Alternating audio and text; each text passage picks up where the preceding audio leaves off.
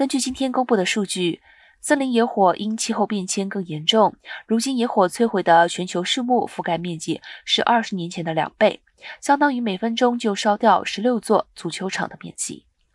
研究显示，损失的树木大部分是俄罗斯、加拿大和阿拉斯加多数地区的北方针叶林，这些地区是世界上最大的碳储存库之一。数据显示，2021年是世界交替以来森林火灾最严重的年份之一，导致全球减少930万公顷树木覆盖面积。根据线上森林监测平台全球森林观察和世界资源研究所研究小组汇编的数据，这占去年森林损失总量的三分之一以上。